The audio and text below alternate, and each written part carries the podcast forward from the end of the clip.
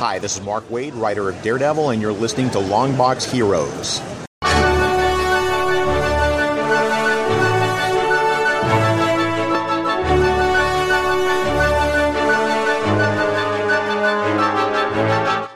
Hello, everyone, and welcome to episode 563 of Longbox Heroes, the Lamborghini of comic book podcasts. Joe and Todd here. Todd, hello. How are you? I'm doing fine. I'm finally cooled down and ready to do a comic book podcast. Cool down, ready to go. Yep, took a cold shower and comics. Here I come. It's currently a balmy 78 degrees in the uh, upper northeastern Pennsylvania areas. You know, mm-hmm. Mm-hmm. it's like wearing a wet blanket when you go outside. you know, I, I mentioned it on uh, After Dark this week. You know, I'm home alone like the little boy in the movie.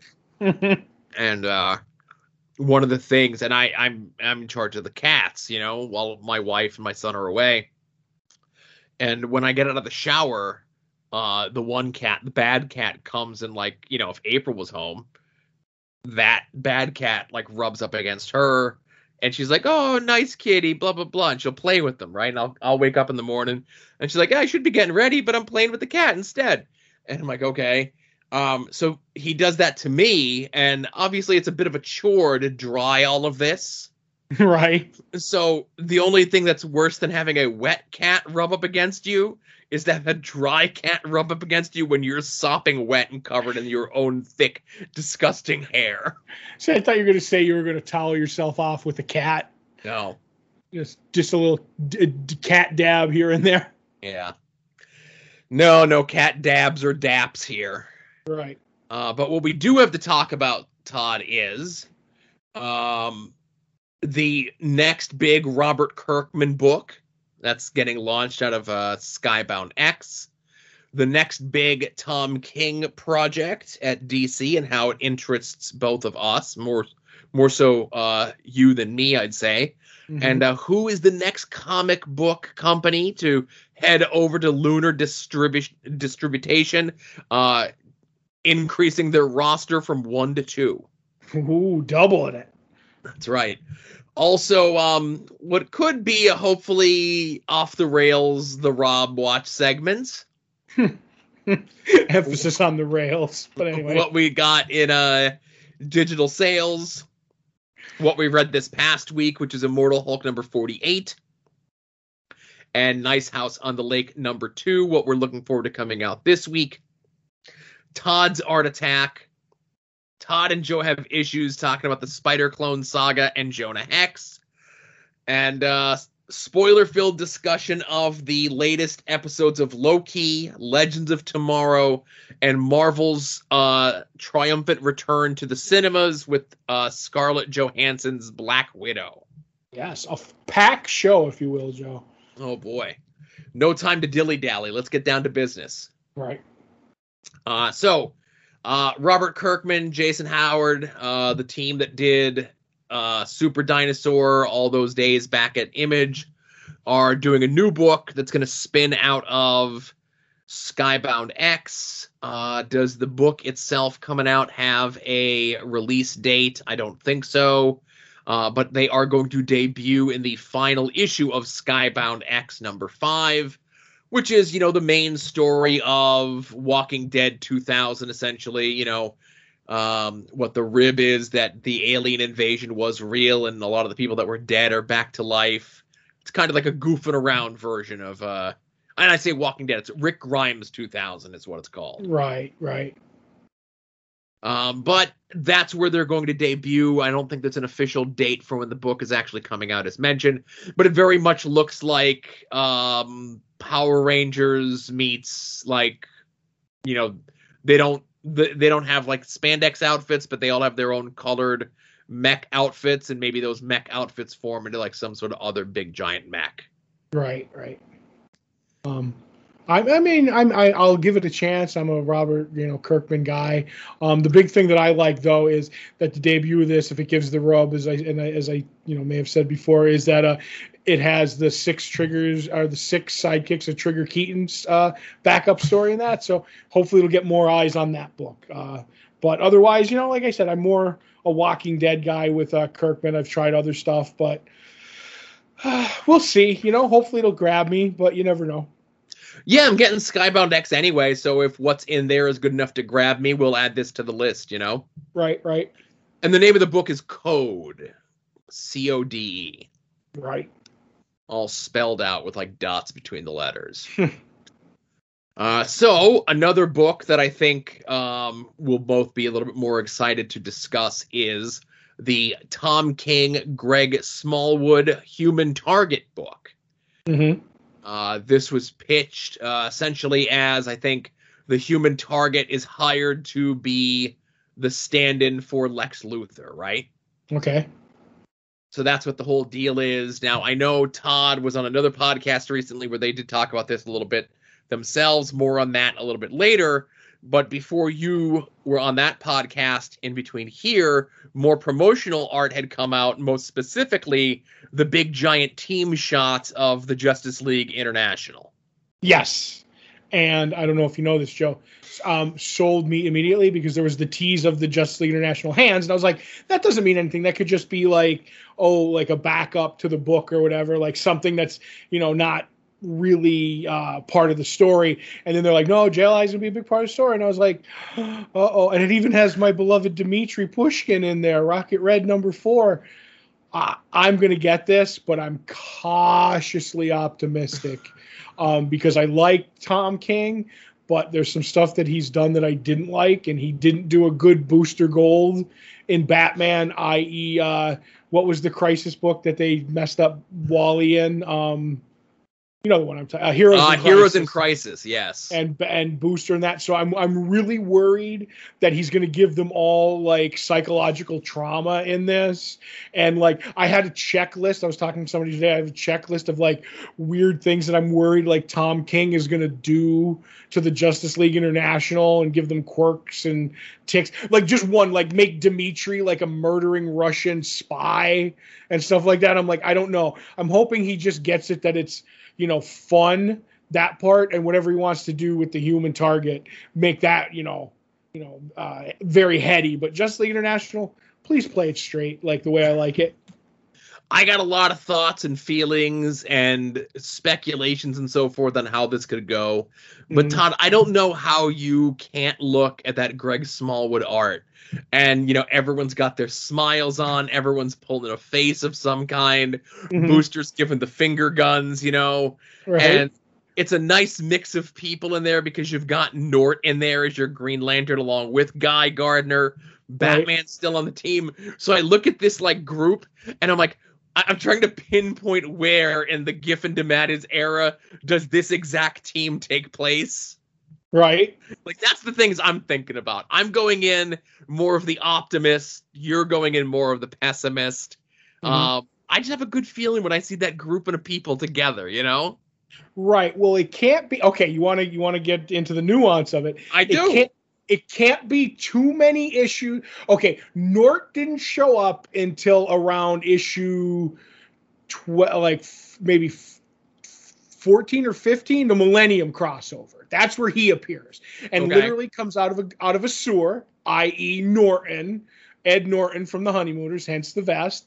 And then dimitri lost his armor somewhere around like issue 22 23 like that and then he gets the armor from apocalypse so it has to be right in that sweet spot Okay.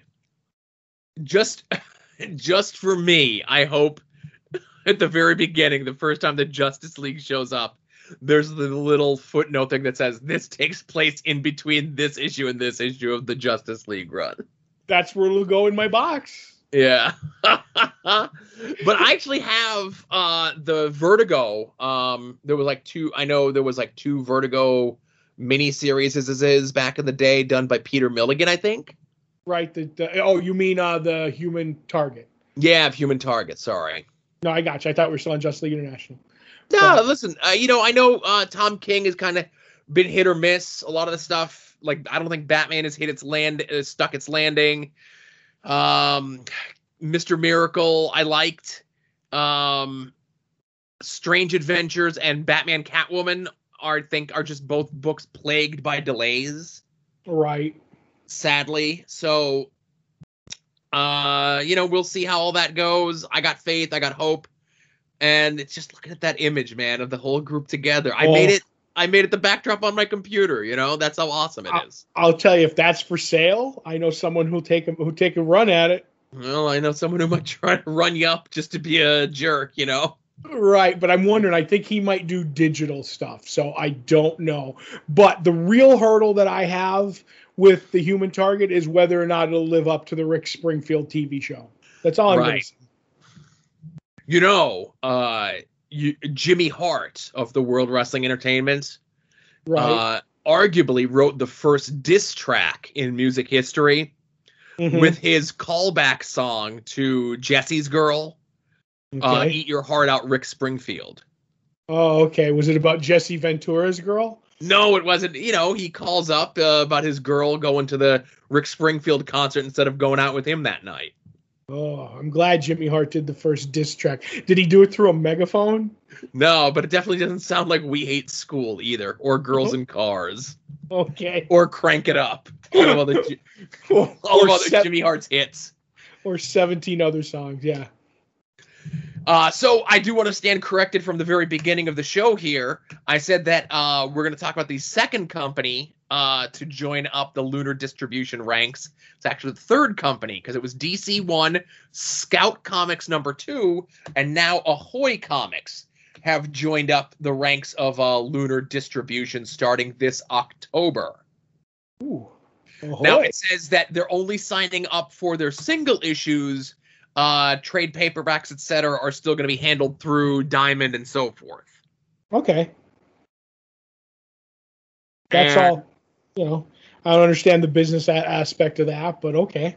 No, so again, I don't know if that's just because there's a deal going out, um, regarding how that those are distributed. Like sometimes the trade paperbacks are solicited a little bit more in advance, you know, because this is starting in October. I know with the um June solicitations that just came out recently, like the previous catalog that I have here for stuff that's coming out in August, they have trade paperbacks that are coming out up to October. Okay. So I think like because they're starting with October's books, whatever they're doing with the trade paperbacks, like that's like another two month rolling thing that they got to wait on. Right. Maybe with the single issues, they forgot to turn a 30 day into a 90 day. Right. See, that could be the other thing, you know, Right. like uh Al Black. Mm-hmm. But Uh, I don't know. I, maybe that's it. So, like you're saying, I have no idea. Right. So uh, one of the uh, and again, I don't read a ton from Ahoy. The stuff that I do pick up from Ahoy is stuff written by Mark Russell, the uh, comic book writer, not the political songster. um, and you know, he had the Billionaire Island book, and then he had Second Coming, which was a book that was actually supposed to come out through DC. Now, DC's sole distributor is going to be releasing the Ahoy book that DC didn't want to publish. So I don't know if that causes like some sort of like conflict of interest things, or it's such at like a high level they don't even notice or care at this point. I have a feeling they don't notice or care. That Right, ain't and us. know- don't worry about it. Right. I know the second coming sequel has been much delayed.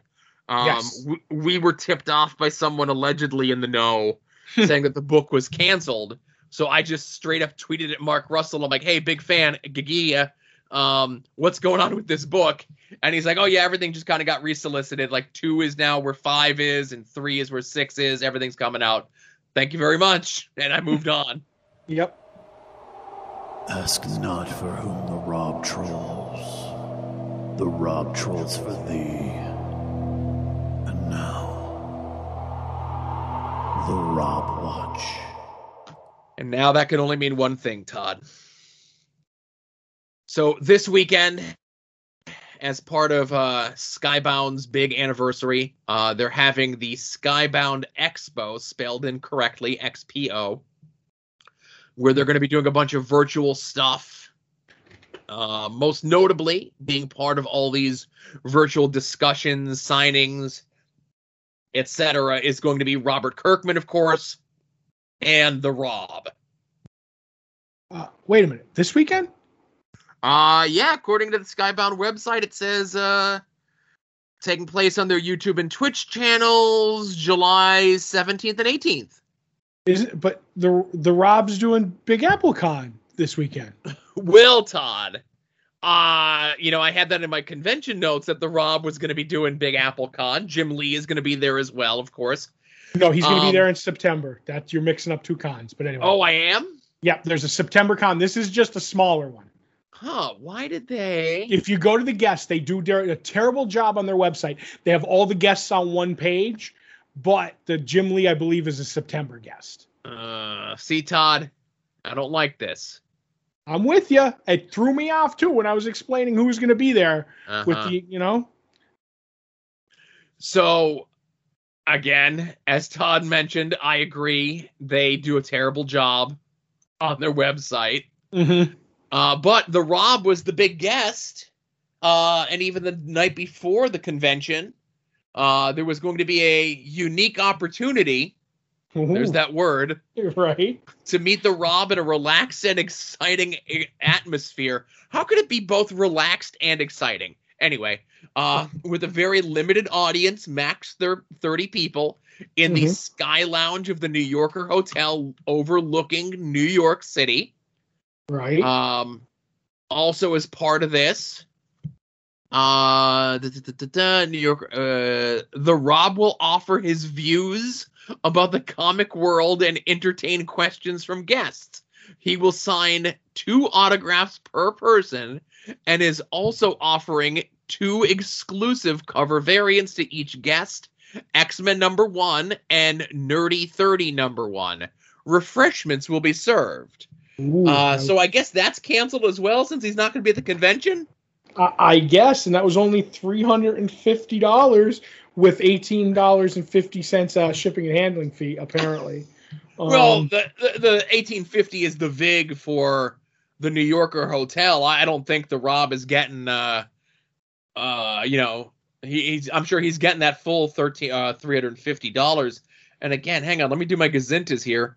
350 dollars, 30 people. That was 10 grand the Rob's leaving on the table. What gives, Todd? Um, I have a weird feeling, Joe. He didn't get 30 people. I Well, think he didn't. you, you know what, Todd? 25 people. That's even more intimate and more relaxed, right? I think it was way more intimate than that, Joe. Uh, 20 people? Um, I think maybe it's just a smaller niche group than that. Oh. Now, see, what I was okay. So, what I was gonna do was there's a scam that you could do on a lot of these like uh sites, you know, Mhm. where if you want to see the stock of something, just to like make fun of them, it's like, oh man, I can't believe they have like 800 Cody Rhodes micro brawlers left, right? And the reason I do that is, is I go and I try to add 100 to my cart and I can 200, 300, 400. I get to 800 and it won't let me. It says there's not enough stock. I'm like, okay, so let's do 750. Now let me do 750. So I'm like, I know we're in between 750 and 800. I was gonna go to see if I could add all 30 to my cart, but it only Mhm. lets you do three at a time. Oh well, d- buy them all and then ask for a re- refund. Let me see. Hang on just a second. Right, right. Oh my god, hang on. I want to see if I can add three more. I want to see if I can add. Oh, okay. There's a maximum of three tickets per person. Oh, yeah, you don't want All you want that opportunity spread out. Not you don't want somebody hogging that opportunity. So, Todd, are you saying that the Rob may have priced himself out of the market, uh, overlooking New York City at three hundred and fifty dollars a clip? I think he may have, even though refreshments were included. Uh, what sort of refreshments? I ask. Mm-hmm. But Joe, is he doing something later this month too? In Arizona? Well, uh, so next weekend, Todd, uh, the Rob makes his uh, triumphant return to Arizona for the first time in seven years at Fantastic World, and uh, here you can get a VIP pack, uh, a, a VIP Fantastic Super Pack, if you will. Uh, four signed comics, priority status, photo opportunity. There's that word again. the Fantastic World Comic Super Pack is the way to go for our signing event Saturday. uh, Scottsdale, Arizona. You are in the priority VIP group and will receive two exclusive Deadpool Venom, Deadpool Venom Pool variant covers, a Snake Eyes number one variant, and the shop exclusive Deadpool Nerdy 30 variant. Separately, these signed comics would cost $200. No, you charge $200 for them. I don't think anyone would pay for them. A savings of $60 as part of the Emerald City Super Pack, plus a free photo op. And op is short for something, Todd. What's op short? Uh, Eek or op op op, I think it is from the Jetsons. No, I think it's short for opportunity. Oh, that's right, right. best deal, best value, and that's only $140. Um, So Todd, it- are you are you intimating that the Rob sets these prices and when they don't sell, he just cancels the appearance? I would never say that, but I would heavily imply it, Joe. I was looking forward to that. I wonder. Well, oh boy. I'm- Well, you know what? We'll get into it when we get there.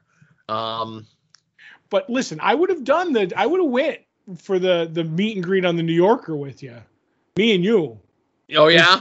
Maybe it would have been a real intimate thing. We could have done a podcast with him. Oh, with refreshments, it would have been fantastic. But he probably has a book that he has to make late somehow, and he can't make it to this Oh, con. goodness.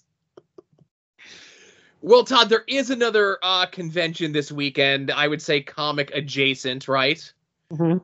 Uh, this weekend, the 17th and 18th, is Comicpalooza in Houston, Texas. Uh, all sorts of media guests are there. Danny Trejo, uh, Ron Perlman, Carl Weathers, Giancarlo Esposito, Okay. uh, who's a name everyone should know. Uh, Dominic Purcell, get your picture taken next to him with a tiny hat. right. Uh, comic book folks uh, like Donny Cates and Ryan Stegman are going to be there. Uh, but from the world of sports and entertainment, uh, Christian Cage, uh, brother uh, from TV shows such as Haven and Murdoch Mysteries, okay. and Britt Baker, uh, she's a wrestling dentist, are going to be there. Is she related to Dr. Isaac Yankem? Uh, that should have been her deal, right? Right. and I just want to double check to see what their uh because we might have had conversations uh off air about this sort of thing. We do have conversations. We do. Uh so autograph 40 bucks, photo op 50 bucks for Britt Baker and same price for Christian. Hmm. Oh, okay. I know Christian's been on a WrestleMania. Uh, I don't know. That's a pretty good deal either way for them, I guess. Uh, Well, but if you're in the Houston area, you want to check that out, I say go for it. You know, Well, maybe when you meet Britt Baker, she checks out your teeth too. mm, I think that's extra. That's not Oh. included in the prize pack or the, uh, the- whatever pack it is. You get the Britt Baker tooth opportunity. She'll Hey. give you the lockjaw. That's her finishing maneuver. Oh, she has a big dog that teleports. No. Okay, which would be awesome, by the way. It would be awesome.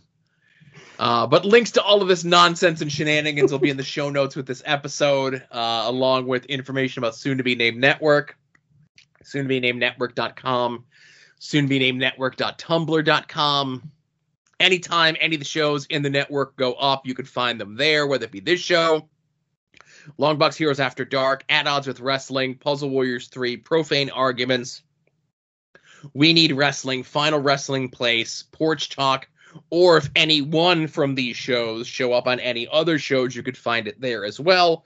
Not unlike Todd's appearance on Fortress of Comic News this past week uh, with Chris Runt, uh, who we mention all the time here. He has his uh, comic book, uh, Battle Monsters, available up on Comixology. Like I said, that's linked up in the show notes as well. Um, Todd, you did a, you did a good job on the show.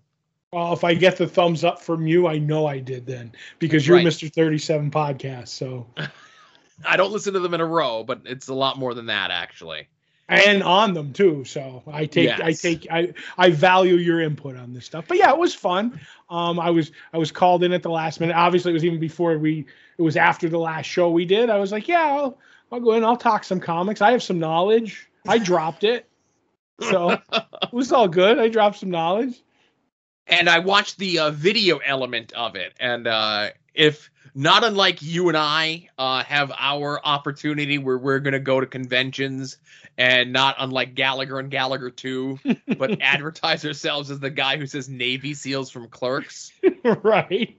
If if uh, Chris was a uh, uh, an unscrupulous individual like you and I, he could probably get away with telling people that he's Michael Rosenbaum from uh, Smallville and other James Gunn ventures, and maybe get away with it.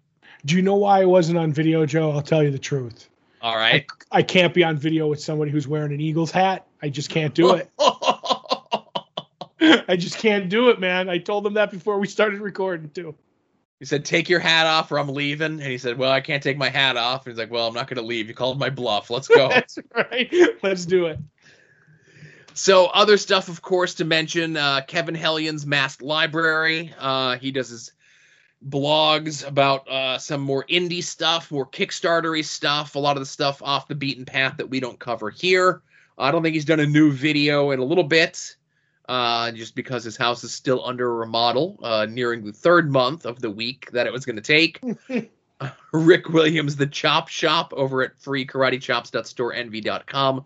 All the cool resin and glow in the dark, uh, sci-fi, fantasy, and wrestling stuff that he does.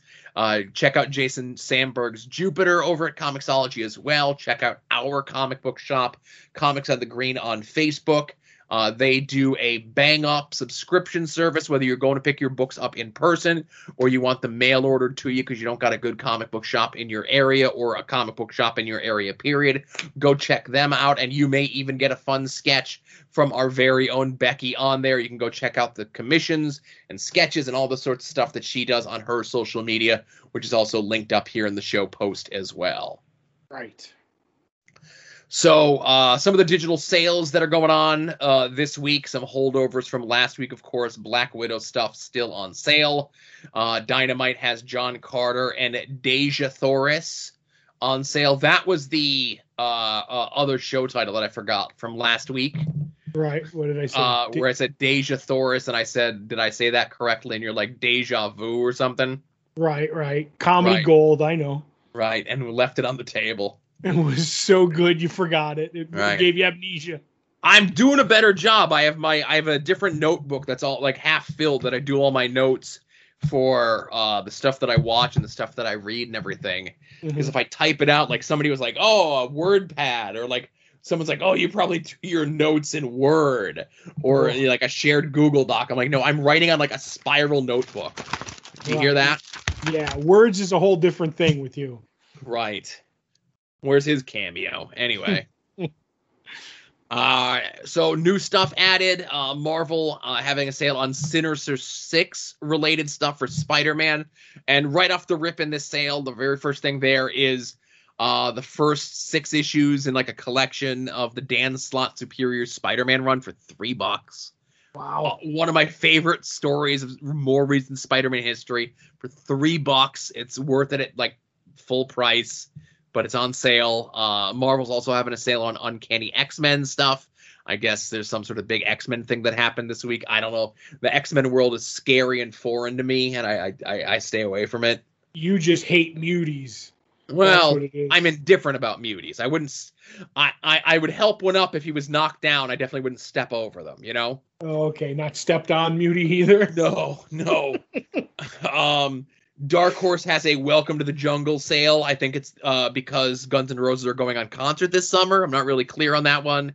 hmm DC having a sale on Superman stuff, and IDW having a sale on just assorted graphic novels. And as I look at that Superman sale, I gotta look. Is it included? With the Superman sale, what could be included? I, I was gonna say, I know your Batman's always Batman Year One. It is uh, included in the sale. You know, sometimes these things get a little deep and you got to go digging for them.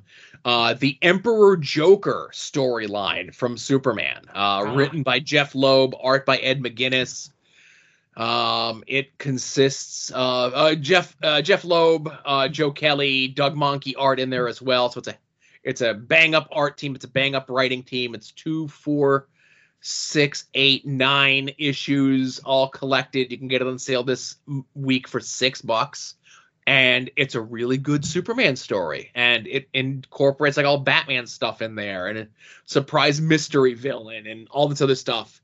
Uh, it's a less talked about uh, Superman story from the, you know, early 2000s or whatever. So I that's my recommendation this week. Uh, even you know what? I'll say even more so than that Superior Spider-Man thing. Ooh, wow. How do you like that? Yeah, yeah. As much as I like that, as much as I like that Superior Spider-Man thing, I have a feeling that that's going to come around the uh, the the hopper to be on sale again, uh, and again and again and again. But that Emperor Joker one, I think, is a little bit more special, if you will. Right. I gotcha. Bold statement.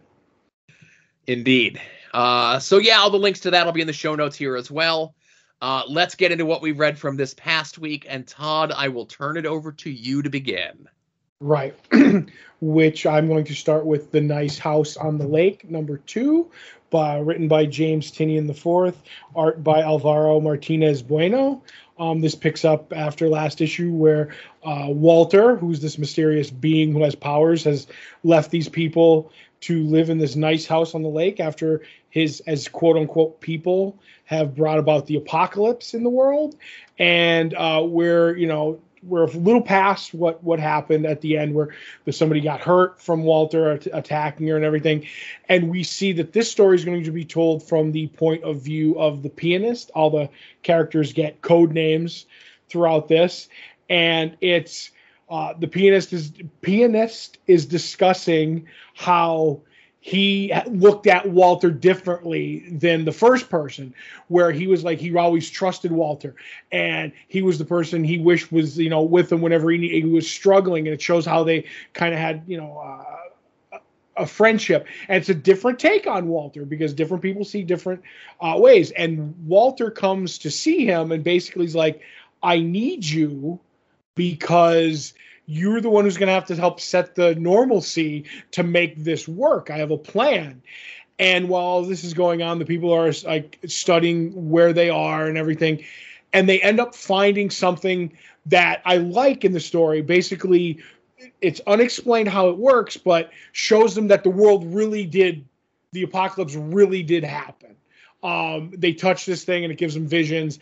And I, once again, I'm not going to go into as deep as I did the first issue, um, but I uh, I love this issue. I love the fact that Walter hasn't changed his look back to normal after that person attacked him with the poker. So his visual is really cool, and I want to understand what his plan is, whether or not he's studying people or playing them off one another. I'm not 100% sure, but I like it. And there's some other like little things that pop up here and there. But I do believe I'm right that each issue is going to be told from a perspective of each of the the people, and we're not like the first the person in the first issue isn't the protagonist. It's she she's not even she's barely even like she's in the background has a few lines in this one. So I think we're going to keep going like that through all 12 issues. But I this is my this is rocketing up uh, the list of my favorite books this year. Yeah, so uh, it's a real good book. It's a dense book, and I don't mean that in a negative way. Um, it's just that there's a lot of information that it gives you. And I know I mentioned it when we spoke about it the first issue, when a book, rel- and I don't want I, I hate to say relies, but does that stuff where they give you like these big text pieces to read. Mm-hmm. Even right off the beginning in that first issue, it's kind of given you the the the prompt that you have to read those that those are important those are crucial. Uh, a lot of times i think people are like no i'll skip this you know? Mm-hmm. but there's so much information in there. There's so many clues. And obviously the mystery that we the readers don't even know but obviously we're seeing a little bit more than everyone else is seeing. Mhm. um, and I have also have to give this book credit because in this issue they actually say the words Twitter and Facebook, as Mhm. opposed to some sort of like knockoff version of it that's like the sound alike version of it or something, you know? No, I get you. I get you. Yeah. but I like I said, and even things like I don't want to give too much away. Like they end up finding like somebody finds a little room that has stuff hanging on the wall, and you're like, I wonder how that's going to come into play. You know what I mean? Like, and there's just a lot of stuff. I'm with you. And the the like the transcripts. I'm like, why is there transcripts of the day? Like, where do they come from and everything? It's like I'm hoping like all this, like these get answers, and I I feel they will. But we have ten more issues to go. Is it 12 issues? I thought it was a 10 issue deal. No, that's where my thing comes in. That one because there's ten there's 10 uh, symbols on the on the front. I believe one of them is going to be Walter is going to get uh, from his point of view. And then I be- remember I was saying that there was one person who didn't make it who they mention a lot in a different code name. I think that person is going to show up. And I even remembered it in my head. You were last week. You were like, "Well, how does they show up? They're trapped." I'm like, the book started, and I was thinking about it. So the book started with the last person showing up, so that person could have gotten there first, and something horrible could have happened to them. That's a good point. You but I liked all I liked all the little touches. How there's the invisible wall around them that they can't get out. Mhm. Uh, how there's the library that's stocked with a whole bunch of like Vertigo trades and stuff. yeah. you know, stuff like that is really fun uh, with this book. In a book about you know a horrible dystopia that's probably caused by some sort of demon or alien or something. You know. Can't wait for the HBO Max series. Well, eh, hopefully DC doesn't fumble the ball like it goes to you know like Hulu or something because they're like I don't know what happened. Netflix, here we come. Yeah. Well, Sandman's on Netflix. Why is Sandman not on HBO Max? Right? That I don't understand because it's a black label book, not a Vertigo book anymore. Yeah. Uh, so the other book I think that we both read was Immortal Hulk number forty-eight. Yes. Okay. Uh, so we could talk about it because the big cliffhanger from 47 uh, was that uh, Joe Fixit in the Hulk body and Betty as the big hulking out harpy are now a couple. Mm-hmm. Um, and this issue is an examination, mostly an examination of their relationship. But also, it's an examination of the relationships of everyone else that's trying to assist the Hulk, specifically uh, She Hulk, and the fact that she's attempting to help the Hulk and his band of misfits, but really she's just kind of tipping the Avengers off to where they're going. Right. Um, but at the end of this issue, there, you know, I, this is an issue where there's not as much Hulk smashing going on, Mm-hmm. but it's more so the relationship of Bruce and Betty without Bruce being around. That's Uh, oh go ahead, sorry. yeah, go ahead, go ahead. No, that's the biggest thing I took away from it because it wasn't Bruce and Betty, you know, in a relationship having, you know, intimacy. Mhm. It was Joe Fixit slash Hulk. And she even says, like, he's like, no, no, you love Bruce. And she's like, well, you're a part of him. And I'm thinking to myself, like, after last issue where they kiss and everything, like, and I, it's it, in a book where a man, you know, due to radiation turns into a monster. It's Right. like, are- are they the same person? Is it? And I don't want to say cheating. You get what I'm saying? Like that it's It- not Bruce, it's Joe. It's it's a weird dynamic. And she's like, I love all of you, and it's a Yes. new and interesting take on it to me. it's it's a way that the Hulk through this run has been able to splinter and fragment all these different aspects of who the Hulk is into separate people. Mm-hmm. And it's this issue, this conversation with Betty where I think the Hulk finally realizes that all of these different aspects of him are him. Mm-hmm. And you know, we get that big thing at the end. It's like we're, you know, we're going to go to wherever uh Bruce is and we're going to save him. Right. Like that's the new plan. yep, with two Yep. issues to go. With two issues to go and I'm like I'm excited. Uh this this like this issue was so good and essentially the entire thing was people sitting around talking. I, I 100% agree. This should not be that good with two issues to go after a 50 issue run of, like you said, just like, hey, Um, we've been, you know, we've maybe uh, what's the word from that vid- that dating game? Like whoopee. They made some whoopee, and now um, it's like here we're gonna have a discussion while other people are on the couch playing video game. I'm like, but still having a discussion. I'm like, this is all fascinating. I should be bored to tears, but now I want what's going to be the knockdown drag out in the next issue probably and then the the final issue which like lays everything to rest so under normal circ so my and again I, I i don't uh think that uh al ewing and joe bennett aren't going to be able to stick the landing on this but this issue feels so much like this is the end of the last this is the end of the second to last trade as we roll into the next to the, the last trade and we got six plus more issues left to go. We only Mhm. got two. Right This so is like the oh boy we got a lot we got a lot to do in only two issues. Yeah but you know what? That last issue will be a 999 50 ish number issue. So don't you worry. There'll be plenty in that final issue. Yeah it's gonna be so let's say there's three issues left. How about that? I'm gonna say four. Hmm imagine imagine if they manage if they managed to make 49 somehow legacy numbering. Oh my god we could have three trade paperbacks left. Just out of those two issues huh? Yeah Oh my goodness. Uh, but yeah, so those were both really good this week. Uh, let's get into what we're looking forward to coming out this week. Uh, if you head over to longboxheroes.com, every Tuesday at noon, we put up the pull post, which is a link to a link to all the other books that are coming out this week, whether you get your books in print, whether you get them in trade, whether you get them shipped to your home, however it is that you get your books, be forewarned, be forearmed. Know what's coming out this week. I thought I was getting a lot of books this week until I saw what Todd was getting this week. Oh a lot of 499 599 and again, I, I, how are like annuals and stuff like that trickling over into this week? Aren't those supposed to come out on fifth week months, like two weeks ago? i think flash annual is late so Oh boy. So I'm looking at your list. Oh, uh, Todd and I attempt to guess what the other is most looking forward to coming out this week. Uh, I'm currently in the lead with one correct guess over Todd. And as I look at Todd's list, I think the book that he is most looking forward to coming out this week is Six Sidekicks of Trigger Keaton number two. it is the six sidekicks of trigger keaton number two. I'm looking over your list joe and i'm going to mess this up. Uh, is the book you're looking forward to most thor 15 coming back?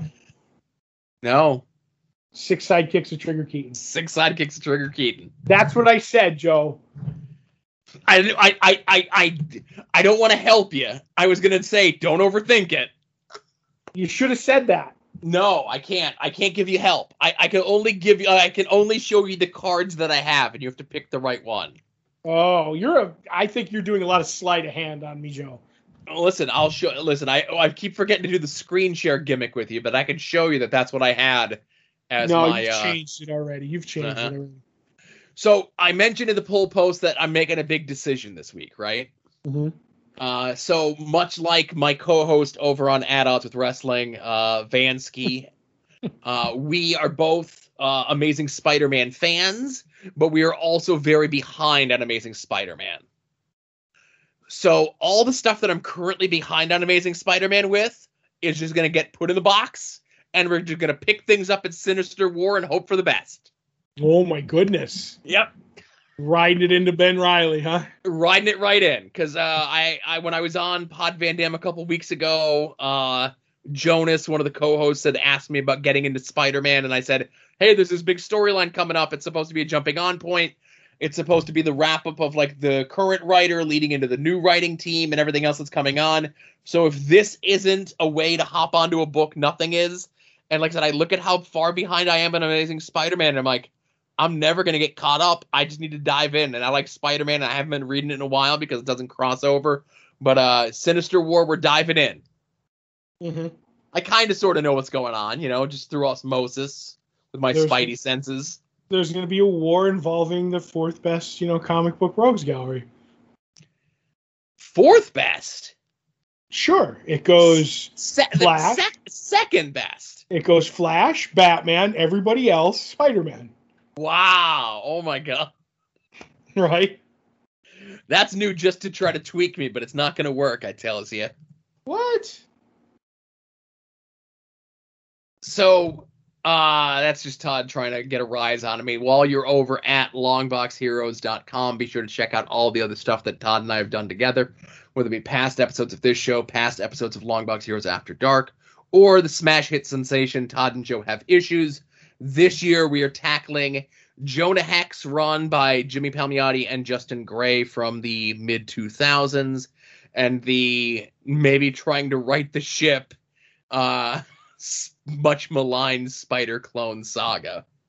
Mm-hmm. Uh, so this week my assignment was uh Jonah Hex number 36. This more or less is Jonah Hex versus racism. Yep. Maybe the Uh, explanation of why he wears his uniform. Yes, and the explanation as to why Jonah Hex still wears a uh, Southern Confederate Civil War uniform, right? Mm-hmm. Now, the narrative device for this issue is, I guess, maybe like a scholar who's investigating or giving a thesis on Jonah's life Right. Which I think is was better handled than some of the other narrative devices that we've seen before, where we get like the the kid who grows up to be the writer or other issue other times like that through this run. I don't think those worked as well. I think this one worked very well. I think the reason, and I agree with you, I think the reason is that is because each of the other ones put their own stamp or flair on things. Like Yes. the one was a writer and he was more like eloquent and for a book that's about people, a guy who just kills somebody.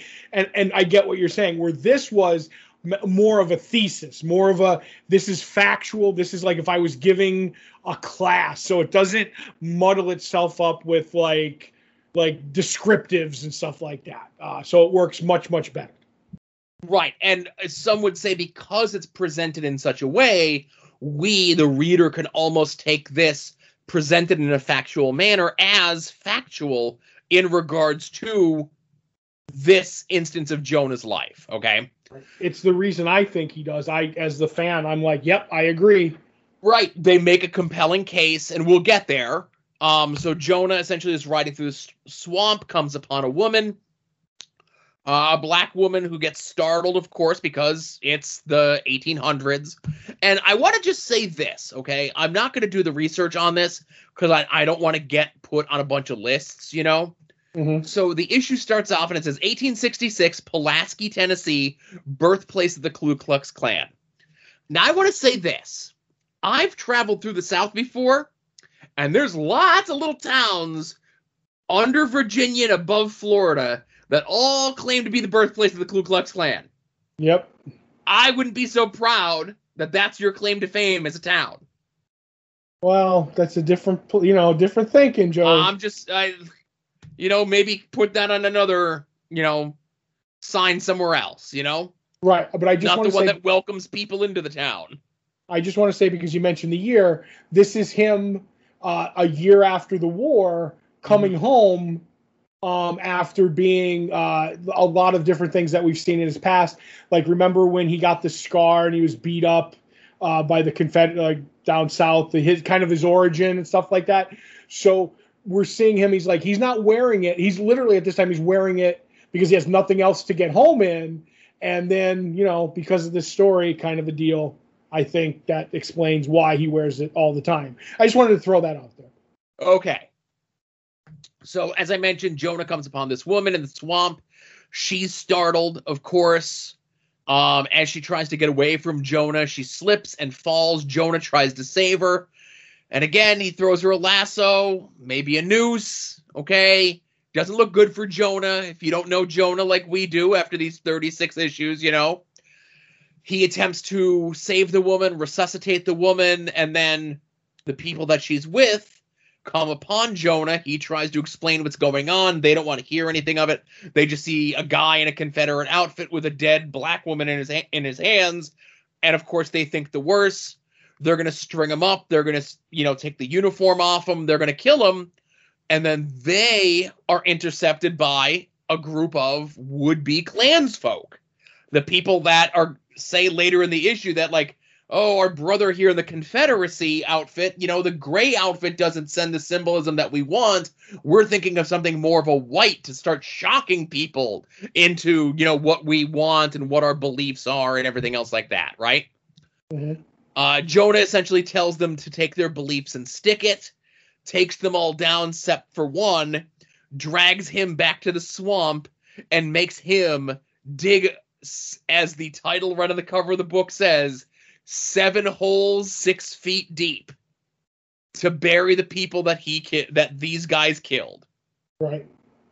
And in the uh, closing bits here from the uh, narrator, right? I, I do want to read these. I'm going to steal your thunder on this, okay? hmm Having studied the life and death of Jonah Hex, it is this author's opinion that the notorious gunman, whose bloody exploits have marked him as one of the most infamous figures in the American West, harbored no distinct hatred for men of color.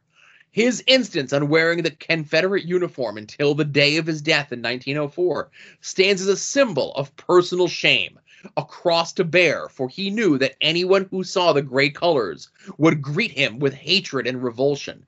Those who saw the gray coat and extended their hand in friendship and the recognition of an idea which promoted the subjugation of another race did so at their own peril. And to the subject of racism, Jonah Hex was a man composed of hatred.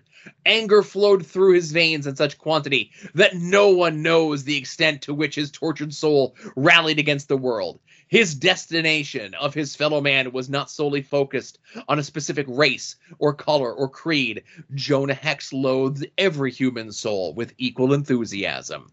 As many man, woman, child knows he had no friends, Jonah Hex, but he did have two companions. One was death itself, the other, the acidic smoke, or the acidic smell of gun smoke. The end. Yep.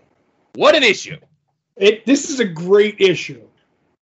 I, I I love it, and there's some explanation of like in here that um, because he was a slave to the Apache, he didn't fight for the South because he believed in what they believed in. He kind of fought for them because they were the ones who found him and emancipated him, kind of a deal. So it's like, and then when he realized it, we may go into it later. Like he was against what the when he saw what the South was doing, he kind of walked away. And there's even a mention of the the fort the massacre and everything that kind of has something to do with that we may see a little bit of that coming up but i love it it gives it a real good reason why he has it and then the bit that you read at the end about the acrid smell of gun smoke like that was the opening for every jonah hex comic in the 70s Oh, That was- yeah, that was the opening line was uh, he had no friends, Jonah Hex, but he did have two companions. One was death itself, and the other the acrid smell of gun smoke. The- I I knew that by heart.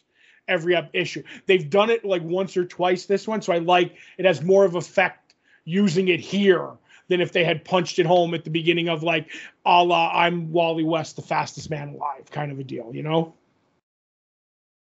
So I'm glad you like this issue. Oh yeah. Now I turn things over to you. Oh, okay. So my issue is Spider-Man Maximum Clonage Alpha, um, which starts out in Springville, Pennsylvania, with uh, the uh, great named character Spidercide and the Jackal releasing, uh, I guess it was it the carrion virus, but a virus either way, um, that he's using to that wipes out the town because he's devised it to uh, kill everybody, leaving just us clones. Um, boy, I hope that tells me which one's the real one, Peter or Ben. Um, but uh, in the course of that, somebody actually survives it. Someone who has the side of their head shaved. I'm not 100% sure. Um, going on, we get to see how we got to this point through Peter, Ben, and Mary's eyes consecutively, just giving the overall uh, story. I'm not going through all of it again because we've been doing it, all these, you know, issues about Aunt May, about, you know, who's the clone, going back and forth on it, the jackal. Um, so while that's going on, Peter and or Ben ends up going to see MJ, and MJ's like, you, you know, you're you can't stay here. This is Peter's life. Everything was fine till you showed up, and he's like, Nah, I don't want Peter's life. I understand what it was like to be on the outs. He goes, but uh, I want to help, kind of help him through it. I want to go find him. uh, while this is going on, uh, some uh, uh, government group goes in to find out what happened to that small town, um, like you know, in hazmat suits and everything, and they end up sending in the new warriors because there was a uh, virus. I guess was this the thing that Spidercide went off to get? like, yeah, so I didn't give you the new because again, there's thousands of issues of the Spider Clone saga. I had to make the cuts. I looked to see that like this was essentially just a way to get the new warriors into this because new warriors end up being one of the books. Like remember we've talked about this before talking about the Spider Clone stuff where there was the different editorial offices at Marvel right. you know there's the there's here's the avengers people here's the x people here's the marvel edge people and new warriors get folded into spider-man and this is the beginning of how they get folded into spider-man Okay. Um, so yeah, so they basically say go look into that because it relates to something in that book that you said. And uh, while yeah, spider uh, so spidercide breaks into a uh lab to steal the last thing that uh a jackal needs to make his carrion virus uh variant fair enough, and the new warriors try to stop him and they fail of course, because they're the new warriors. Um, but uh, back to Ben and MJ, the uh, a postcard shows up from the town that uh, was nuked by the virus, and it says, "Wish you could have been here." Um, while this is going on, Kane's having he's he's you know uh, under lock and key from the last couple issues, being taken to prison, and he ends up having another vision of MJ being killed. So out he breaks. Um, the government people have found the guy who had survived uh, the um, what do you want to call it the virus and spidercide is going to get him too so there's a big brouhaha between ben uh, spidercide the new warriors that character who uh, who uh, who's who's power who got powers i guess from the virus um, Ben or Peter ends up uh, thinking that he might he might want to run while all this is going on. He's going to take all his money, but he ends up going, "Nah, I'm not going to do it." He ends up putting on the Spider-Man suit. Uh, more fighting between all the, the the groups. Like I said, there's something going on too with the side thing of the Punisher. I don't know if that's going to pop up later. Uh, yeah i'm sure the punisher just shows up you know yeah. So uh, I'm trying to see. Just there's It's a big giant crossover. Why not have the Punisher show up? You know?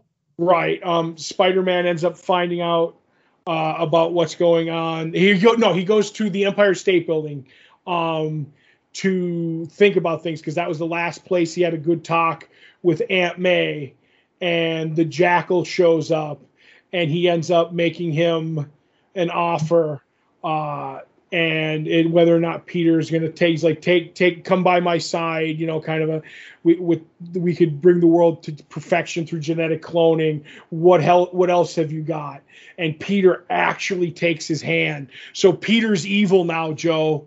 Peter, Peter's evil. So I don't know. It's, it, this wasn't a, you, you know what? You take away, like each issue, we have to do the convoluted, recap which gets more and more boring each time because you know i'm reading it weekly but like this wasn't the worst issue but once again it's like i i you know it was okay let's put it that way Uh so it's a big double sized issue, but so much of the issue is like recap stuff. right Uh, as I mentioned with Sinister War, I'm going to start there and hope for the best. I think they, Marvel, editorial, whomever, were probably under like, oh man, maximum clonage. The spider clone stuff is hot. There's going to be a great jumping on point. It's got an acetate cover, all the things that people love in 1996. So we're going to need to catch them up. And it's like, oh boy, a third of this double page issue is just catching people up to what's going on, right? Mm-hmm. Um. Oh, did you mention that Kane just like breaks out of jail? yeah i'm sorry that was one of them that i said Okay, yes, because it was like it was like Kane's like, oh, the visions are becoming more uh more strong. I fear Mary Jane's life is in even more grave danger than it's been for the last you know however many issues we've been doing this. Nuts to these giant metal restraints that I'm in. Bah! I'm gonna go stop. Well that's because he's even more powerful than peter he's super clone I guess. I don't know. I'm with you. I'm I'm trying, Joe. I'm trying. Yeah. I don't do. I'm only. I can only work with what I got, Joe. Okay. Todd, it's kind of like this Spider Clone saga might be a little silly, huh? I don't know. I think it's dead. I think it's as deadly serious as a heart attack at this oh point, Joe. goodness.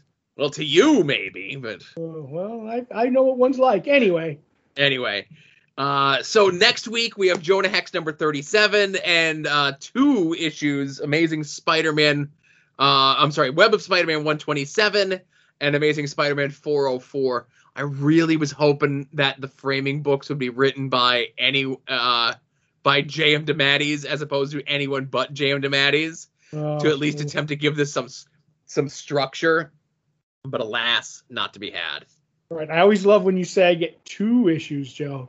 Like a treat. What Like are you gonna I'm do with those? two desserts. So this is more of a dessert, Todd. Um, oh, you know what? Hang on, we got a uh, uh, any art attacks? We have a live one coming out right now. Uh oh. Um, oh, we got a live one here. oh, okay. Batman, great movie. Um, I don't know if you could see it if you're going to look from my regular account. Um, this came today, page 12 from issue 35 of Jonah Hex by J.H. Williams III. It has one of my all time favorite panels of Jonah wiping away food from his scar. Never saw an artist deal with this scar in that manner before. So cool. So after last week, uh, I decided to tool around and found that that page that I talked and loved so much was on J.H. Williams' actual website for sale, Joe. Hey now. Isn't that great? Uh, yeah, that's that's super cool. I mean, I'm glad I played that up last week so I could show it off this week, Joe. And that is, uh, as I'm looking at this here, uh, I love seeing pages on the official paper. Oh yeah, it has the D, the the official DC paper and everything. Wow. And, and again, love- what so so that is a page and a panel and a thing that you've loved for when did this issue come out? 13, 14 years ago? Yes, something like that. Okay. And on the whim that we do this, and on the whim you get to revisit that page, and on the whim that you check if he still has the page available, and that not only are you able to buy it, but he gets it to you that quick. Yep. oh, that's pretty amazing. and Joe, I just want to say because it's Jonah Hex, ridiculously cheap. Yeah. Ridic- ridiculously under three hundred dollars. Well, listen, over thirty dollars, I'm sweating. You know, Oh come on, Joe. I'm not the enabler you are. Come on, you know what pay artwork goes for these days? I, I do, but you know, I'm I'm cheap. Anyway, I, one of us is happy, so that's all that matters. I I'm happy for you because, uh, again, how much you talked about that page, and like I said, all the the kismet of it all that. You know, we revisited all these years later. You go and you check it out, and it's available, and it's priced reasonably well. Mhm. and you know all these things hit perfectly I- i'm happy that you got that page that's really I- cool I am too. Into the uh, exhibition it goes, the Hall of Hex, Joe. are you going to take that on tour as well or no I, I, you know what? I'm thinking of doing it. I'm thinking of taking it to every con that the Rob goes to, taking the Hall of Hex, the hexhibition, if you will. so thank you for sharing that with us of course um, sharing with you while you're over at longboxheroes.com be sure to check out all the other stuff uh, that we have to offer for you, whether it be our store, a little button there. You can get shirts and pins and stickers with our fancy logo on them. Uh, you can head over to our TeePublic store at longbox or at tinyurl.com slash longboxheroes next week, because that's when the 35% off sale is, where you can get all those designs inspired by this show, Long Longbox Heroes After Dark, Add Us with Wrestling, Final Wrestling Place, and a shirt honoring the Jingle Meister himself, who does a lot of the bumpers and middle stuff that you hear on these shows and shows in the soon to be named network, David Kincannon, the Jingle Meister. You get them on shirts and phone cases and notebooks and all sorts of stuff there. So that's really cool. Uh, you can also check out our Patreon uh, for five bucks a month. Uh, you get two bonus shows uh, previewing the past, where Todd and I look at that month 30 years ago's previews catalog to see what the world of comic books looks like. We're a month off of Jim Lee's X Men number one. Uh, we had a lot of big stuff, a lot of creators seeing some of their first work. Uh, Brian Michael Bendis, uh, people like that showing up, uh, seeing how the catalogs are handling new movie releases like Terminator 2 and the like. And also six never seen movies. Todd assigns me six movies I've never seen before. I assign Todd six movies he's never seen before. Uh, this month we're going to be recording Rocky Horror Picture Show, and also you get After Dark three days before everyone else, so you can get the show in the correct listening order, and you can get a lot of those same stuff for a buck a month, just a little bit later than the five dollar folks. Mhm. Uh, you can also make any and all of your purchases through our Amazon click through at the top of the page at longboxheroes.com. Does not cost you anything extra, but it gives us a little bit of a kickback. They call it an advertising fee. I call it the thing that makes Todd happy at the end of the month when he gets his cut of the advertising fee yes, sir. some of the notable purchases and some big boy purchases in here as well. Uh, we have somebody purchased Genki I, I'll guess, an integrated course in elementary Japanese. Uh, before my wife and I had a child, we attempted to learn Japanese.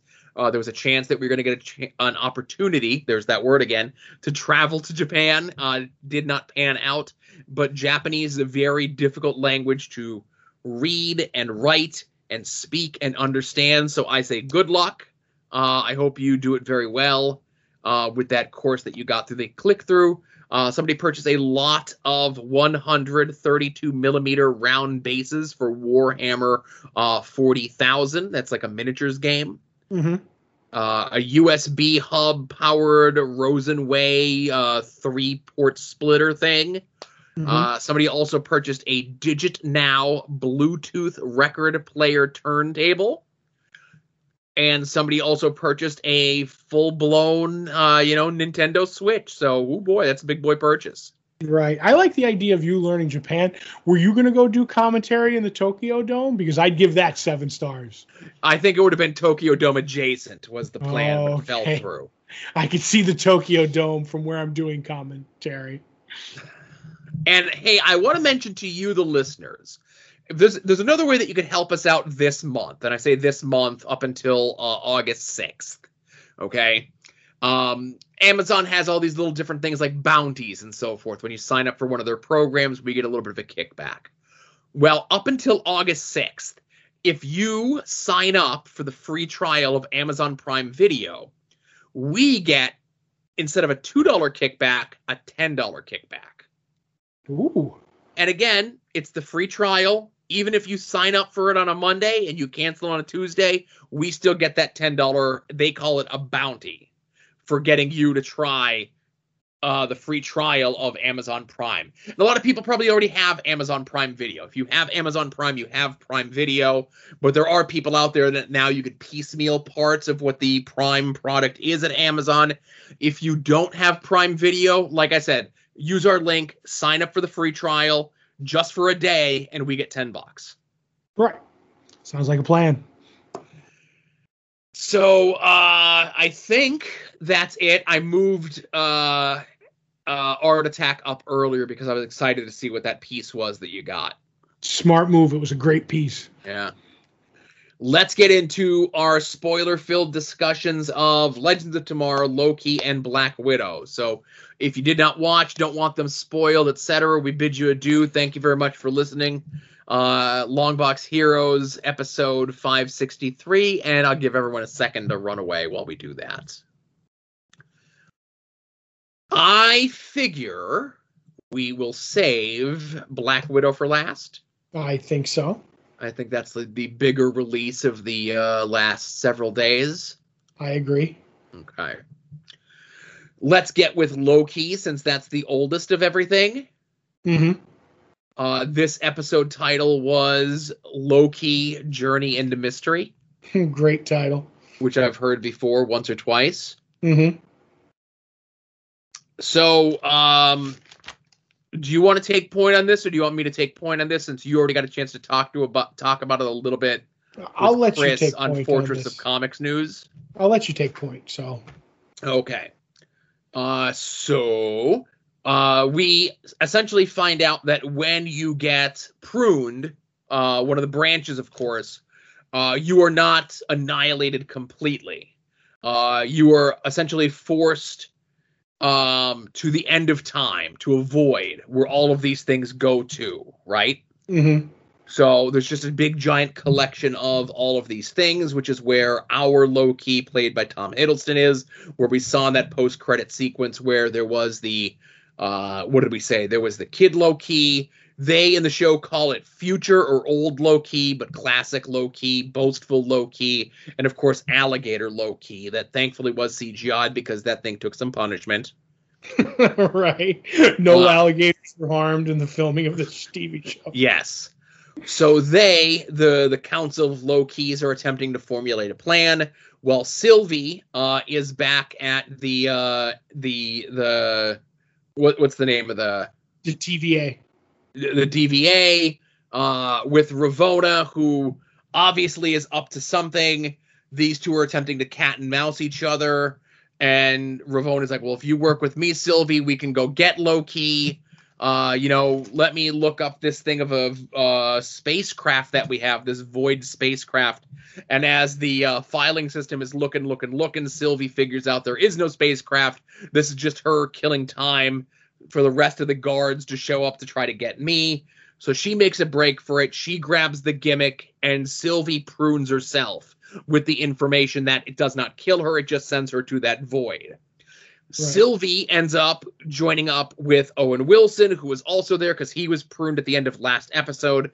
They meet up with the Council of Lokis. There we find that boastful Loki had sold the other Lokis that he was with out to the rest of the other Lokis that are all working together. And did you notice they all have the vote for Loki, President Lo- President Loki buttons on? Yes, like I That- always, I felt like that that Loki was the main Loki, and then all, these were weren't all Lokis that that he found. They were just people he got to follow them because they were wearing like horns with like bicycle handlebars on them and everything. I loved it. Was the the the the, the makeshift Lokis were the best, and to see alligator Loki eat. Uh, uh, vote for me, Loki, to, to eat his hand, a la Captain Hook, another Disney product. I was like, this is just ridiculous. So a- there's a giant like smog monster, I think that they borrowed from Lost, that is Mhm. protecting something. And our Loki, Tom Hiddleston's idea is, is we're going to kill it. Sylvie's like, you're a dope. The idea isn't to kill it. The idea is to get around it because it's obviously protecting something. They do, they get around it, and then that's where our episode ends. I thought this episode was great. I'm leaving out a lot of stuff, but again, we got a lot to go over, you know? Right. There's just one or two things I want to touch on because they send uh, Owen Wilson back with the time pad that Sylvie brought because the time pad doesn't take you where they need to go because there's no destination on the other side of time. So he goes back, and I love the line. He's like, I'm going to go back and burn it down. Thank you for the spark, Loki. I was like, that's a great line. And then Richard E. Grant as classic Loki fighting the smog monster. I loved it. But now, as they're going towards that castle, that's wherever. That's I guess that's where the people who who actually created everything are supposed to be. I'm down to it's either classic Loki, Kid Loki, or Miss Minute, the the filing girl, the little Mm. like those are the ones. I just feel like you can't have it be somebody we haven't seen yet, if that makes any sense. Like you just can't have like, oh, in the last episode, here's our villain that we haven't established at all, and I'll get to that when we get to Black Widow. But um, I don't know. Those, those are my picks. I would love it to be Doctor Doom's castle because he had a time platform and he time travels. But my wish of it always being Doctor Doom never works out. Well, listen, you you Doctor Doom in one hand, and I'll uh Kang in another hand, and we'll see which one happens first. all right. Hmm. But glorious So- purpose. Go ahead. right. I thought it was good, and I know you said that you're staying up late to see the episode. I think I'll just wake up extra early to see the episode. Yep. Uh, so uh, I'll let you take point on uh, Legends of Tomorrow. How about that? Yep. so they end up uh, so Behrad, it's Behrad's. I don't know how it works when you're in the time stream, but it's his birthday. So he's all like, "Yeah, they're gonna like you know have a surprise party for me and do this, do that." And um, the rest of the team created a, some kind of time thing that can find the aliens falling through space. Um, so they're like, "Oh, we're gonna go back and do this," and the whole time Behrad's like, "Hey." Laying down his clues that it's birthday. Nobody's picking them up they end up going back and they find out that it's in the certain year of Behrad's childhood that is his favorite show called what is it, Bud? I forget actually, but it's like a it's two people of his heritage that just like they're like uh, Harold and Kumar. They do uh, marijuana and stuff like that. So he's like, "Oh, you you brought me here for my birthday." They figure it out they let him go. Spooner and Sarah go off to find the thing. Of course, Spooner messes it up and shoots the the pod, and the alien lands on the show, and it turns into Harold and Kumar meet Alf, kind of a deal, thereby changing the sitcom and time and changing Behrad from the guy we all know and love into like a materialistic businessman and everything, and he slowly changes his hair but Astra kind of likes it, Joe. so that was interesting. Um, so then they have to go down and figure out how to get the the the baby alien, which is bonded to the director, which is the star's brother. Um, there's a whole bunch of sitcom stuff in there and jabs at the writers' room. Um, while that's going on, Heatwave finds out that his daughter in this time, because they're slightly in the future, is uh, pregnant so he goes off to have a discussion with her. Doesn't go well. And he goes to find the father and they have a talk. He's going to murder him, but he doesn't because they end up having a talk. And, uh, you know, they smooth everything out um, because he doesn't want his grandkid to not have, you know, two loving parents the way his daughter did. Um, and in the end, they end up saving time by uh, by bonding with the alien and saving the day. And then, but they also find out that Rory's pregnant from the alien that he had tentacle sex with. So all around, uh, an interesting episode. I liked it. Obviously, the whole thing with uh, you know Behrad seeing himself, you know, on TV is interesting. I, you know, can't understand it. White guy with a beard, as we always say. But I wish they did more meta making fun of themselves in the writers' room. They did it like two or three times, and I was like, this could have been way more fun with uh with uh like stuff like they end up doing the golf cart car chase because obviously somebody's like, can't we get a car chase in one of these shows? like more of that would have been fantastic. So uh the name of the show was Bud Stuy.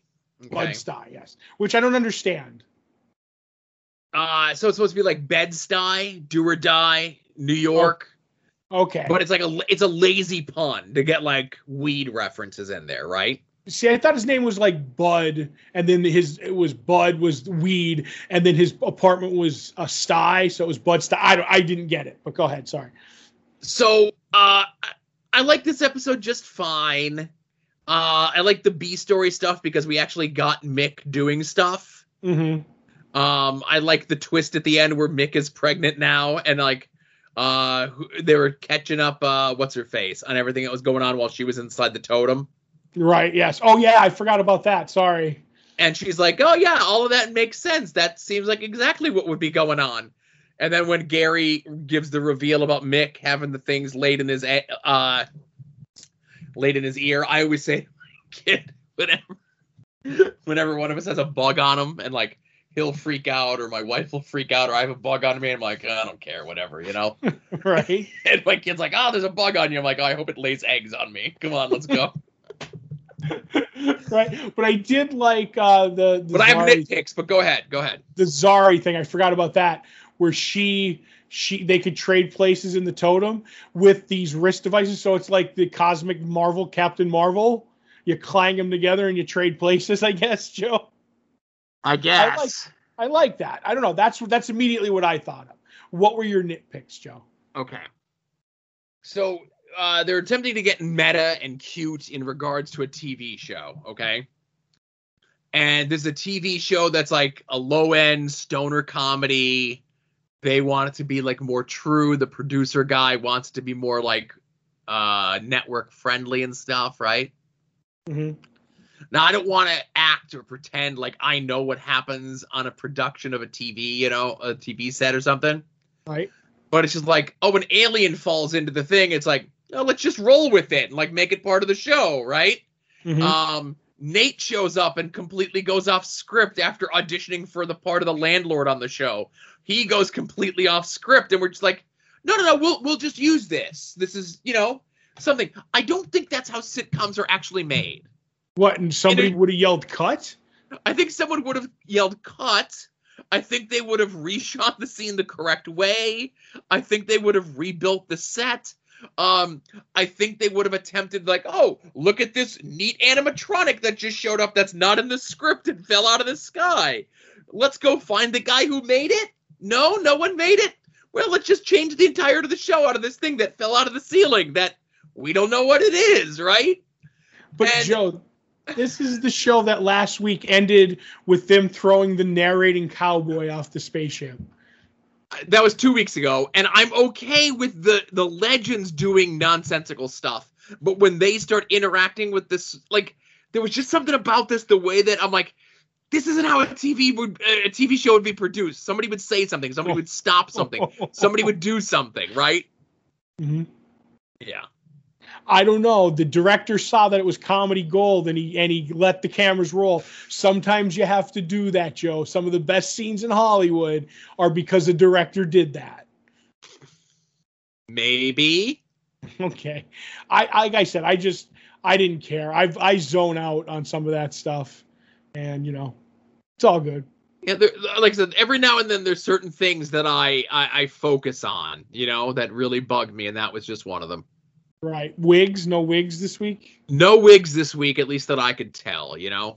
Okay. Even when Behrad, his hair was getting perfect. Uh, that was just slicked back. It was okay. It was probably his Okay, just regular hair. sure. Yeah. Just making sure. So Black Widow. All right. So Black Widow, uh, Marvel Cinematic Universe is back.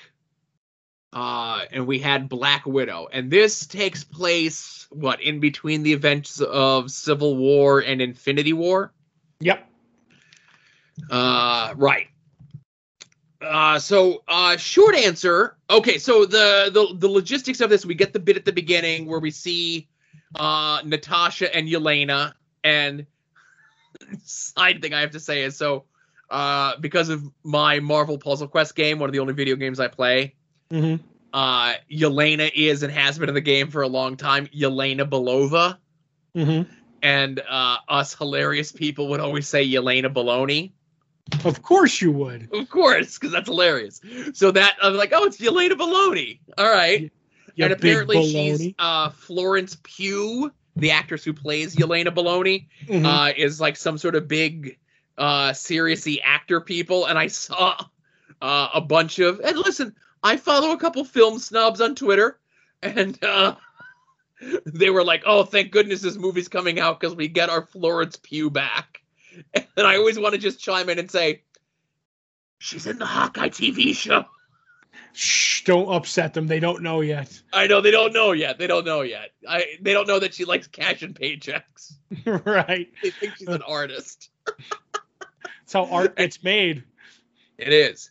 You do the one for them, and then you do the one for you. You know. hmm So it's uh Yelena and Natasha as children in Ohio.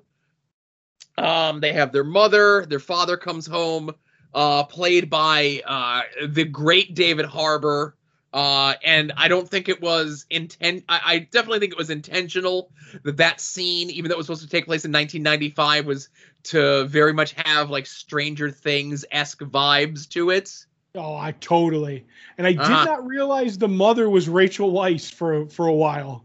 It wasn't until the end, uh, when she was the mom in the beginning, and then they show up and she she's in the pig farm and she's got like the hair all done up, you know. hmm It wasn't until she's in the Black Widow suit and I'm like, hey, that's Rachel Weisz. Yep.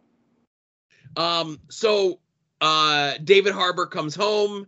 He tells them that like, oh, it's time to go. They leave and very subtly they escape.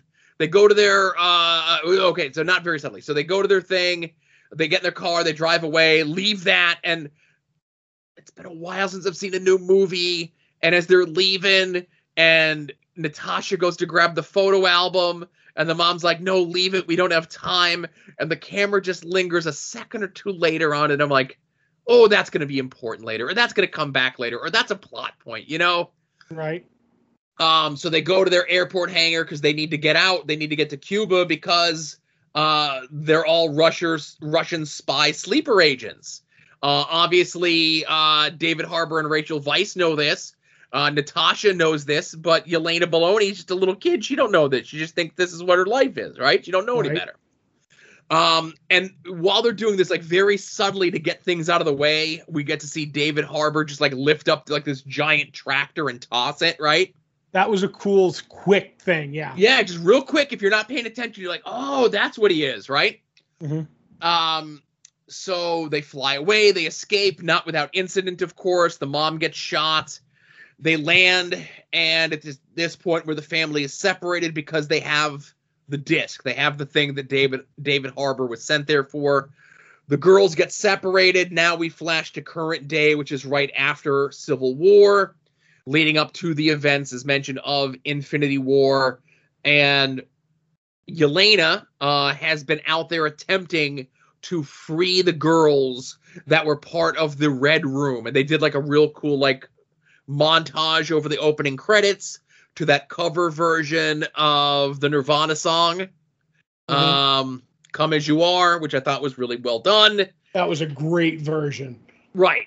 Um and again we'll we'll bounce all over the place with this, but Yelena's whole thing is that she has like this this mist or these vials or whatever it is that's to free the other girls that have been brainwashed or part of the red room. Um she gets caught so she sends it to what she knows was Natasha's last safe house. The mail from the old safe house gets forwarded to the new safe house as Natasha is leaving, she runs afoul of Taskmaster. More on Taskmaster as we get into it. This is spoiler filled discussion, so spoilers, everyone. Um, and that's now the crux of the film where um, Natasha and Yelena Baloney are hatching their plan one to get their makeshift family back together, but also to take down Dreykov's Red Room. And, uh, you know, we can kind of fill in the gaps from there. Right, right. Um, so I did like that uh the Taskmaster, like some of the moves that he had, because they actually that uh he had, I'm saying, but uh we'll get there. He did like some of like when he attacks Natasha, it was the uh like the the shield flip and all that stuff, and you can kind of see it come up in in the the iPad piece thing, like his vi- the vision. I keep saying he. Um but uh, like it would be a Captain America move or a Hawkeye move or everything like that. And then later, like just Taskmaster is really cool throughout this in the fact that like when you'll uh, when Baloney and Black Widow team up, he Taskmaster shows up and he they're in that big like tank. There's no finesse with Taskmaster at all. It's always a hammer instead of a scalpel. So I kind of really like this chase scene. And overall, um, a lot of it to me just feels like one of the best James Bond movies I've ever seen. Which there's even a nod to of uh, Natasha re- watching. Uh, I think uh, uh, it was Moonraker, but I'm not 100 percent sure of James Bond movies. So I love that. Uh, that's kind of cool. I like all the the stuff with that. And Yolanda was a really great uh, character. I like how she differs from uh, from Natasha, especially making fun of Yolanda. You said. Yolanda, you mean Yelena Baloney. Yeah, Yolena. Um, I'm gonna say that a lot, and I'm gonna keep calling Taskmaster he. Um, but uh, I, I like how she's Yolena's different in making fun of Natasha of the uh, the moves that she does. You know what I mean? She's like, oh, you're always doing this. Like people are watching you. So I thought that that was like really cool. So, um, I did my best to avoid stuff about this this movie. hmm Um, I really liked this. Maybe it's because I've gone through movie withdrawal over the last year and a half. You know, I've watched a couple movies. It's mostly older stuff and like stuff for my kid. You know, I watch like the Pixar stuff that's come out over the last year and kids movies and stuff like that. But uh, I would absolutely watch this again. I really enjoyed it. Um, you know, me as an old man with kids, even though it's a PG thirteen, they they sure do say lots of swears in this. I thought that also. I also Yes, thought yes. that. uh, far too many swears uh, for me. And of course, uh, as I mentioned, um, I think it's me. I'll, I'll take the hit on this one, as I mentioned at the beginning, where we get the the deal of the photo album, and they just linger just a second too long as Mhm. they're leaving on that photo album. I'm like, oh, that's going to be important, right? And it Right. does end up being important because their mother, Rachel Weisz, has it at their house after she gives Natasha the speech about like, oh, we have to leave the past in the past or whatever it is. And I'm like, okay. The bit when Yelena and Natasha are talking about how Natasha's like, no, no, I killed uh Dreykov. He's dead. Mhm. And she's like, Are you sure? Did you see a body? And she's like, No, I know he's dead because I killed his daughter. And I'm like, she, yep. Go ahead. Sorry. No, no, go ahead. I was saying because if she if she would be with him, and I ended up killing her, and uh, I was like, Ugh, like I wonder who that daughter's going to turn out to be, Joe. Well, as soon as eh, right, as soon as they as soon as they said that, I'm like, oh, the daughter's Taskmaster. Yeah, that was the one that I agree was just telegraphed a mile away. Yeah, yeah. And I don't think it's like, oh man, I, I figured out this really super secret thing. And I'm like, no, no, they give you such obvious clues about it.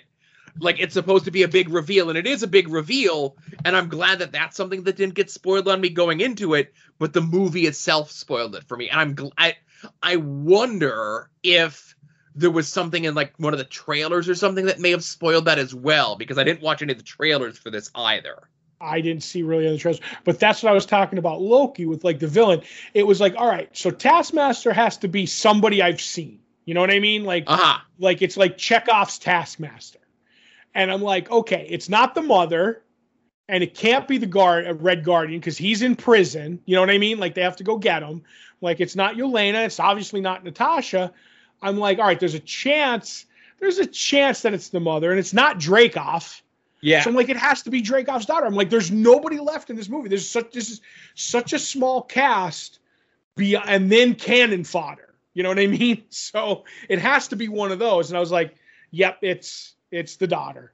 So I thought that like it was done well, and I didn't Mhm. care. I'm not one of those like yeah. people online that you ruined Taskmaster. I was like, ah, I'm of the mind now the Marvel Cinematic Universe is different, so I just roll with all the changes. Right. Uh, we had the bit, as you mentioned, of Yelena Belova teasing uh, Natasha for doing the pose Mm-hmm. and the hair flip whenever she does like her fighting and everything. And as they're breaking into the red room, uh, Yelena Belova does it herself, and she kind of like curses herself for doing it. Mm-hmm. Uh, when they're comparing their gear and their outfit and stuff, uh, Yelena Belova has the uh, the vest with the pockets on it, and like, oh, this is her secret, the Rob origin. Right. With all the pockets. Um, and then they so uh, of course I would say um, uh, what's this? Uh, David Harbour was awesome as Red Guardian, Alexei, uh, whatever you want to call him. He was great. He was essentially the comic relief of the movie Mm-hmm. but it's essentially if there was a James Bond movie where the Captain America analog is the comic relief, that was him. I, I equate him to how well do you know James Bond movies, Joe? Uh, you know, I know there's an Oddjob or something, and I know uh I know what's her face. Uh Denise Richards is a nuclear physicist, so Yeah, the movies Mary- are the mo- the movies are high fantasy. It was her name was Merry Christmas. Um, but uh, no, that to me, Red Guardian was Jaws. In Okay. all the in all the things because Jaws like defies like physics and stuff like that. Like he'll fall out of a plane and hit the ground and get up and brush himself off and walk away, kind of a deal. Um, Right. That's like he was the comedy relief of that, and they even end up showing Jaws in that one scene. I'm like, yeah, that's perfect. So so he's he so he uh david uh david Harbour laments that he goes and he was ele- or uh, uh Dreykov's right hand man he does all the jobs for him and then they just put him into a prison to keep him quiet. Natasha and yelena break him out and that's a really cool scene where they break him out and you know how they get the earpiece to him how he causes the big riot how he has this big heightened sense of reality that he's captain america's equal. He Um, fought him in 1980, Joe. Except for the guy that comes out to is like, no, Captain America was still frozen in ice in 1980. and then he Lex Luger's his arm, Joe. Oh my goodness. Wouldn't we say Conor McGregor to be more timely? I just know that one reference, so Okay. Um, so they break him out. There's the big avalanche, and then they end up going to Rachel Weisz's farm, and he's like, "We're gonna get everyone together." And we get the bit where she named one of the pigs after him. Mhm. And this is where we get the big reveal of the final plan of what. And again, I hate say, you know, it's I, I'm saying Rachel Weisz. It's Rachel Weisz, okay? no, I'm their mother. That's when Natasha and her like do a side plan to infiltrate the red room where it looks as though the mother is turning on them, but it's like a double double cross just to get them in there, get their dar- guard down and to tip Natasha off about and again, we we talk about nitpicky things, okay? Mhm. the fact that Dreykov has anti-kill pheromones that he gives off. That came out of nowhere. A very convenient plot device. But it's one of those things where it's like it's a very convenient plot device that our heroes know about, but we the audience don't know that our heroes know this. And Natasha has to let him Dreykov know that she doesn't know so that he can reveal the plan, goad Dreykov into hitting her, and then we get the flashback sequence of her getting it stooged off that she has to have her olf- olfactory uh, senses severed so she can't even smell the pheromones. But Dreykov is an old, fat, weak man and he can't do it. So Natasha has to smash her own face on the table to break her own nose so that she can beat up Dreykov. Does all of this sound ridiculous? Yes. Was it awesome? Yes. I can't believe she gigged herself, Joe. Oh my goodness. And and I was creeped out when she said it again. When she Like, when said she what again? When she set her nose again. Oh yeah, that's okay. I know, like that's I don't like that because I've never had my olfactory nerve severed, and I don't want it to happen. So I don't I don't like the idea of having to have it set either. So icky, icky, icky. But all in all, I really like this movie. Uh, you know, I see a lot of people. It's like, uh, whatever. It was fine. Blah blah blah. But uh, I really liked it. I had a lot of fun with it, and I will and would watch again. You know, I watched it alone, and when my wife comes back, I'm gonna be like, hey, we're gonna watch Black Widow. It was really good. Right, and now with Taskmaster, we've set up the new Hawkeye for the Dark Avengers, and at the end, uh, we get a we get a uh, after credit scene that leads into the Hawkeye TV show with uh, which was supposed to be our our first appearance of uh, Shield Shield. Elaine. Uh, And, right, uh, Shield Elaine. Yes. Yes. So she- Valentina or Val, what's her? I forget her name, but she shows up and she offers uh, Yelena the job to kill the person who actually killed Black Widow, and it's Clint Joe. It's Clint, even though he didn't so much kill her as she took her own life. So She sacrificed herself to save him. right to get the stone, Right. but I don't And, think they're when What? when when Yelena Belova goes to the uh the uh the the site where Natasha is buried and she does the whistle Mhm. and I'm like oh they better not have like the whistle callback you know what I mean where like she hears the whistle off in the distance and like looks around and is like oh, is it really her you know something like that I'm glad they did this where it was uh evil Elaine showing up to give uh Yelena Belova the the thing to go kill Clint Right. Though I do like the fact that Natasha's headstone is the way they uh that they kind of said that her mother's might have been, even though Yes. it had unknown written on it. That was nice. Nice callback. Uh, again, but I- I'll say it one more time. I really liked this a lot. I enjoyed it. Um, if you didn't watch it, go out of your way. I'll say this: if you enjoyed, now I'm not saying it's as good because to me it, it's not. But if you liked, you know, uh, Winter Soldier, Civil War, uh, Cap Falcon, that kind of genre of the Marvel Cinematic Universe with the espionage and that kind of action, this fits right in with that. That's what I was like. I'm watching this. I'm like, yep, this is the side of Marvel that I love. I love it every time they do it, and they seem to to nail it. And I I say, if you like that, watch this movie. I don't think you'll be disappointed. I could see people getting a little bit upset because it being a little bit too jokey with uh the David Harbour stuff because he's like essentially like a comedy character. Mm-hmm. But I enjoyed it all, you know.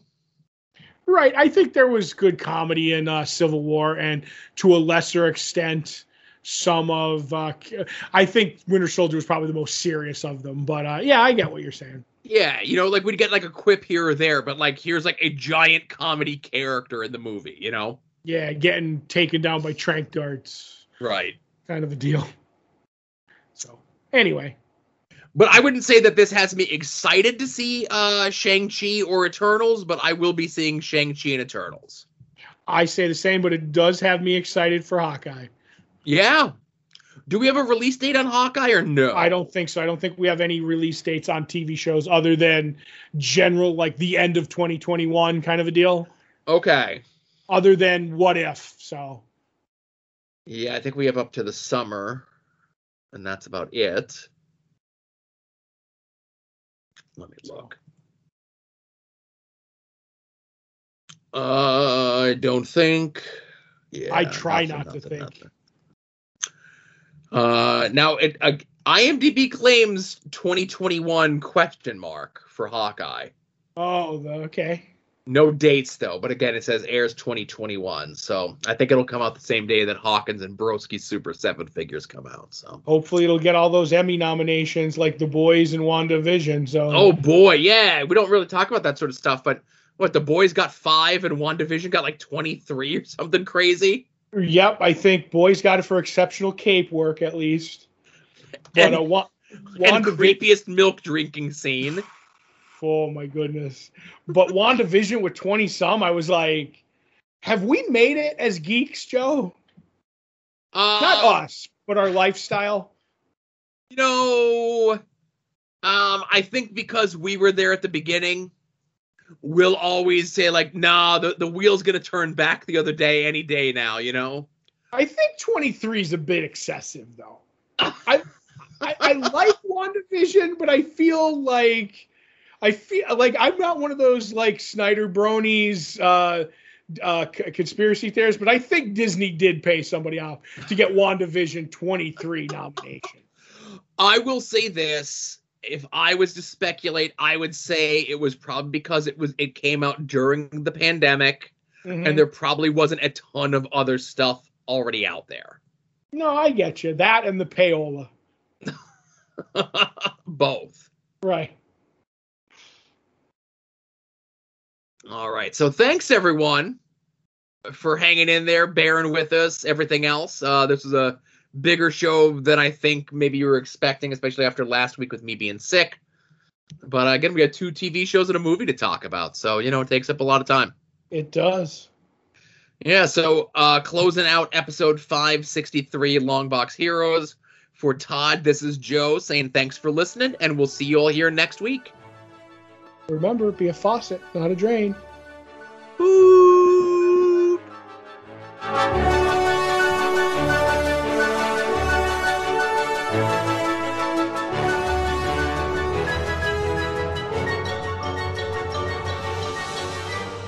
You're listening to the soon to be named network, the Lamborghini of podcast networks.